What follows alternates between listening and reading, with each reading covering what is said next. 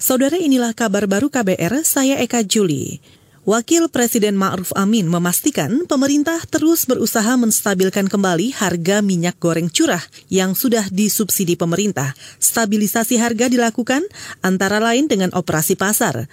Selain itu, kata Ma'ruf Amin, pemerintah juga melakukan penindakan terhadap para pelaku penyimpangan atau praktik ilegal dalam perdagangan minyak goreng. Pertama tentu uh, sedang melakukan upaya penindakan tegas terhadap mereka yang melakukan impor yang ilegal.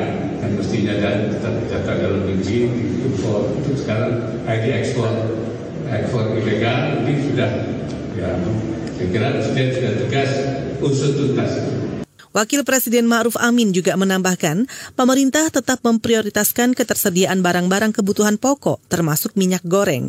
Wapres berharap kebijakan itu dapat segera berjalan dan efektif dalam waktu dekat, sehingga harga kembali mendekati normal. Saat ini, saudara, harga minyak goreng masih di atas Rp20.000 per liter.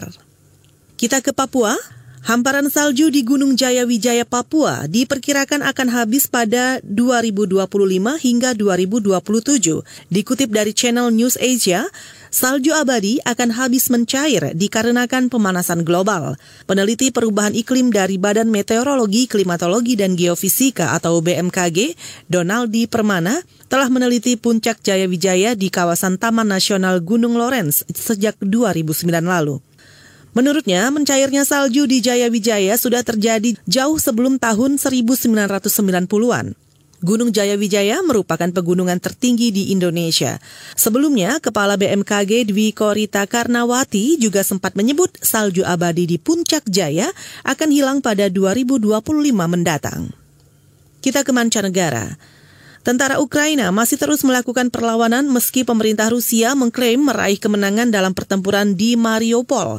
Dikutip dari Reuters, Presiden Rusia Vladimir Putin memberi ucapan selamat kepada menterinya yang menang dalam penyerbuan di kota Mariupol, Ukraina. Sementara itu, Amerika Serikat meyakini tentara Ukraina masih bertahan di kota tersebut. Pertempuran di Mariupol sejauh ini merupakan pertempuran paling sengit sejak Rusia menginvasi Ukraina Februari lalu.